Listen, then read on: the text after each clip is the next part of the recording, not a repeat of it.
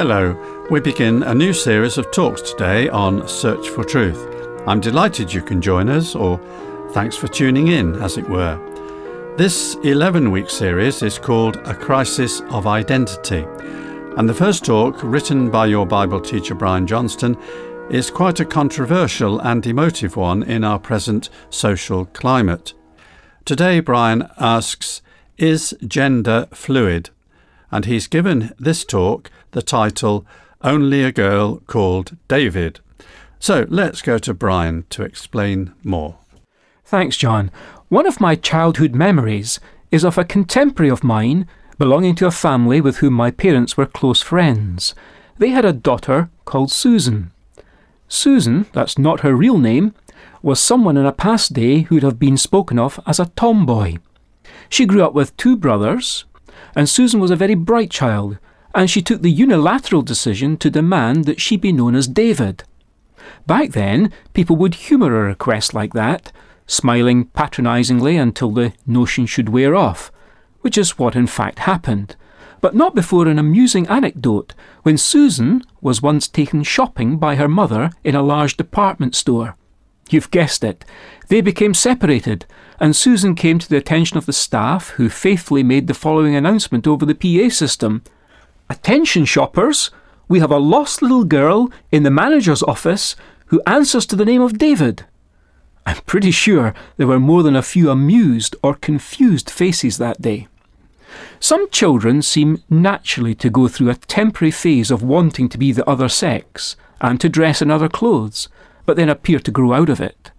That should argue against anyone trying to facilitate premature assistance with gender change but it's increasingly noted that anything up to a third of boys and up to a half of girls persist in this behaviour, with some going on to identify as bisexual or same sex attracted.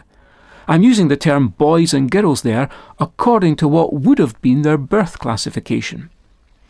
What might be truly called a crisis of identity in gender terms has reached new heights in terms of its public profile in society and in the media especially. Bruce Jenner, American Olympic gold medal winning decathlete, made headline news in 2015 when he publicly announced his transition to a female, Caitlyn Jenner. Transgender people are, of course, those who identify with a different gender to the one assigned to them at birth. In some countries, to have their change of gender recognised, they must be medically diagnosed with significant discomfort or distress as a result of a perceived mismatch between their biological sex and their gender identity. They also need to have lived successfully for at least two years while presenting themselves in their adopted gender. But in places, these requirements are being simplified, and the change is being recognised at earlier stages of life.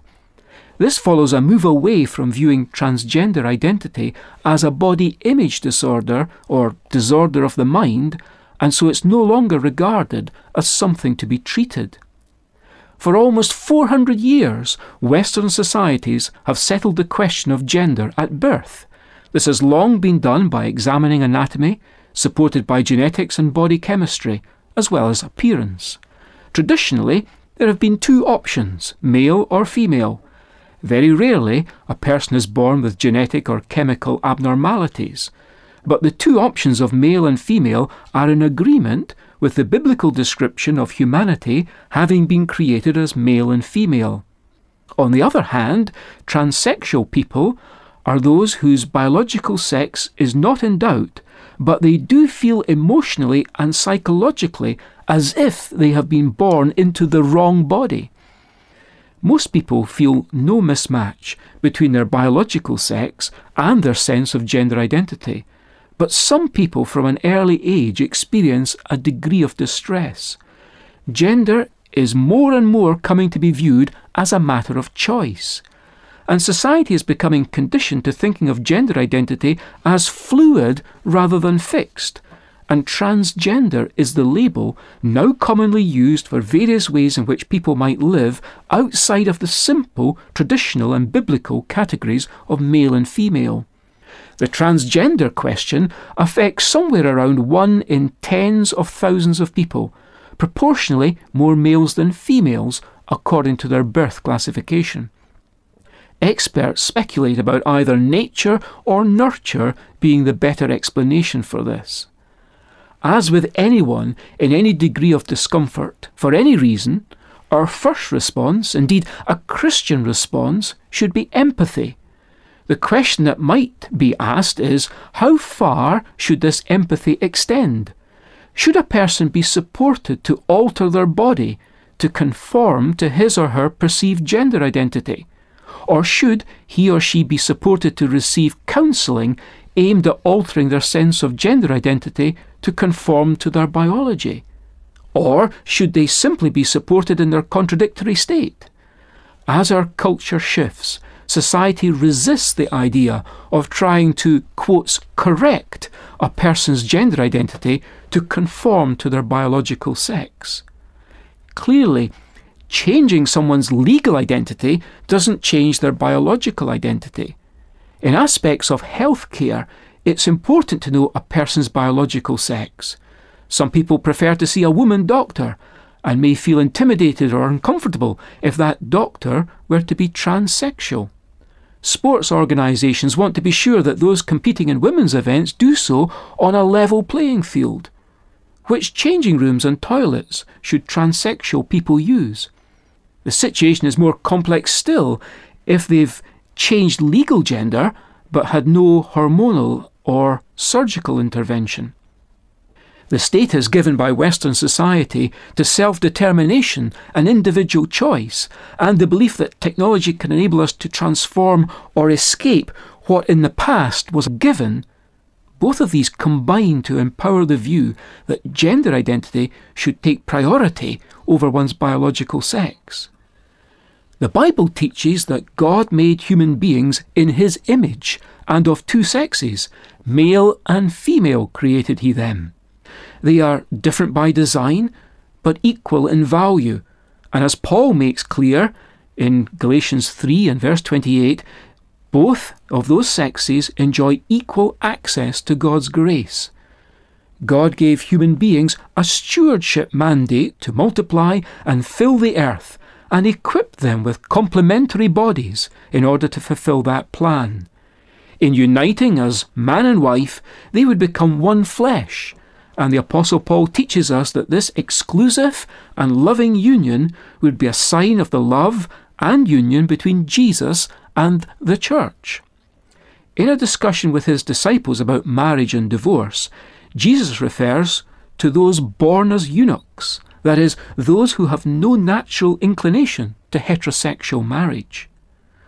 Whilst Christians may have a range of views about gender role stereotypes, they do hold to a binary view of gender as God's created pattern and resist the redefinition of gender as fluid. The Bible makes no specific mention of transsexuality, with the warning against cross dressing that's found in Deuteronomy 22 and verse 5 perhaps being best understood in context there as a comment upon actions aimed at blurring or confusing the clear gender distinctions within created design. Christians acknowledge that, as a result of the fall, things are no longer as they were meant to be. The knowledge of God is scarce, and his pattern for humans to get the best from life is unknown or ignored by many the fall distorts both the physical experiences and the cultural expressions of gender. But the good news at the heart of the Christian message is that God is a Redeemer, graciously restoring something of his marred image in those who turn to him.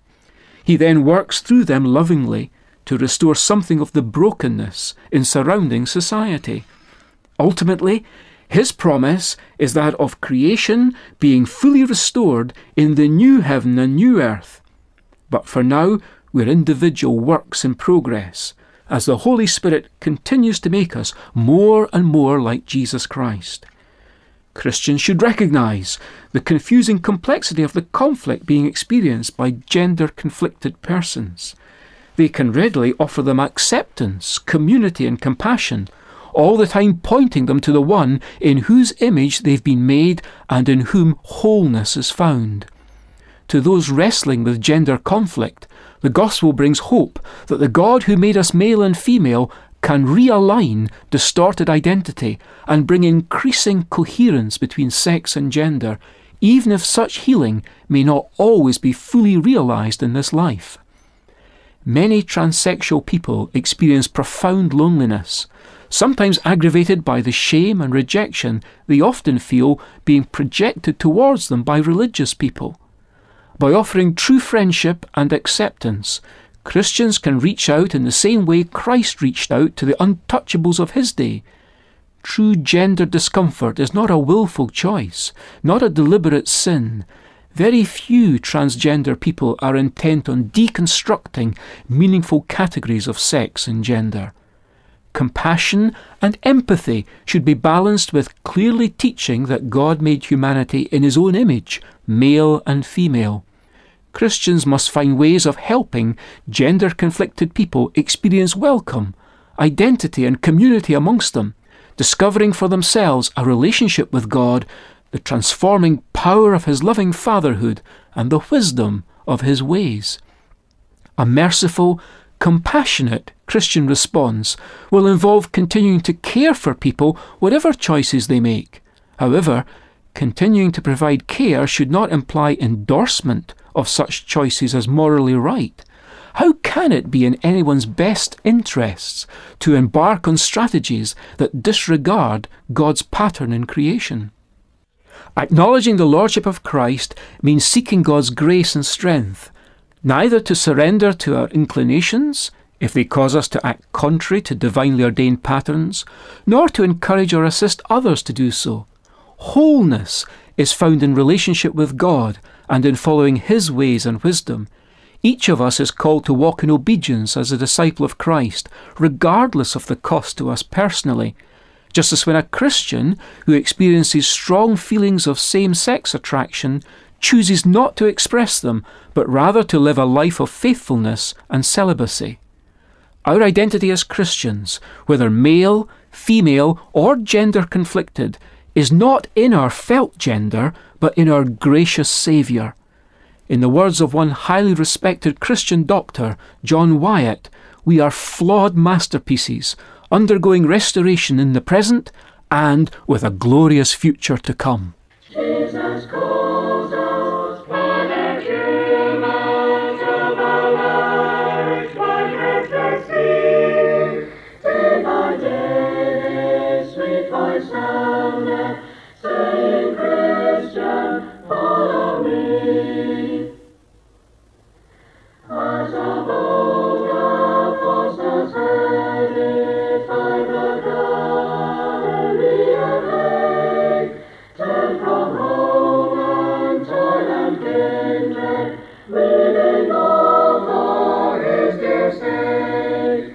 As usual, the transcripts of all the talks in this 11 part series are available together in book form, and the title is A Crisis of Identity. If you'd like a copy, just write in by post or email. I'll give you the contact details in a moment. And the talk you've heard today is also available to download via the internet in audio or text format.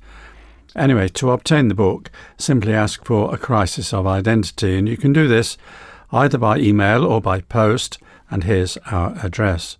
Search for Truth, Hayes Press, The Barn, Flaxlands, Royal Wootton Bassett, Swindon, SN4 8DY, UK. Our email address is sft at churchesofgod.info. Many thanks for the privilege of your company today, and I hope you enjoyed Brian's talk. And Brian will be looking next time, with the help of the Bible, at what happens when the values of society collapse.